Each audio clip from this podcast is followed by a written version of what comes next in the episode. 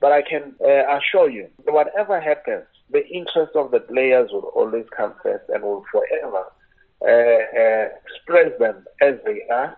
Will uh, make sure that they get, I mean, what they deserve out of the entire situation. And we are very alive of the uh, problems that are confronting our our our our, our, our country. We we know that I mean, I've just said to you that Moody's has just downgraded us.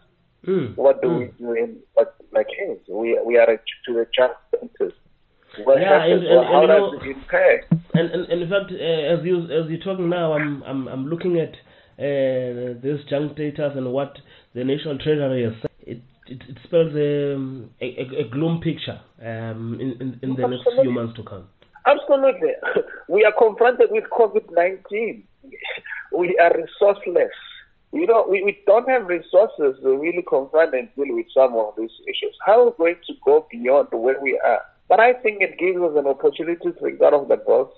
It gives us an opportunity to uh, think, uh, you know, uh, what can be done and think for one another. But importantly, how do we build this, this uh, country that is South Africa going forward?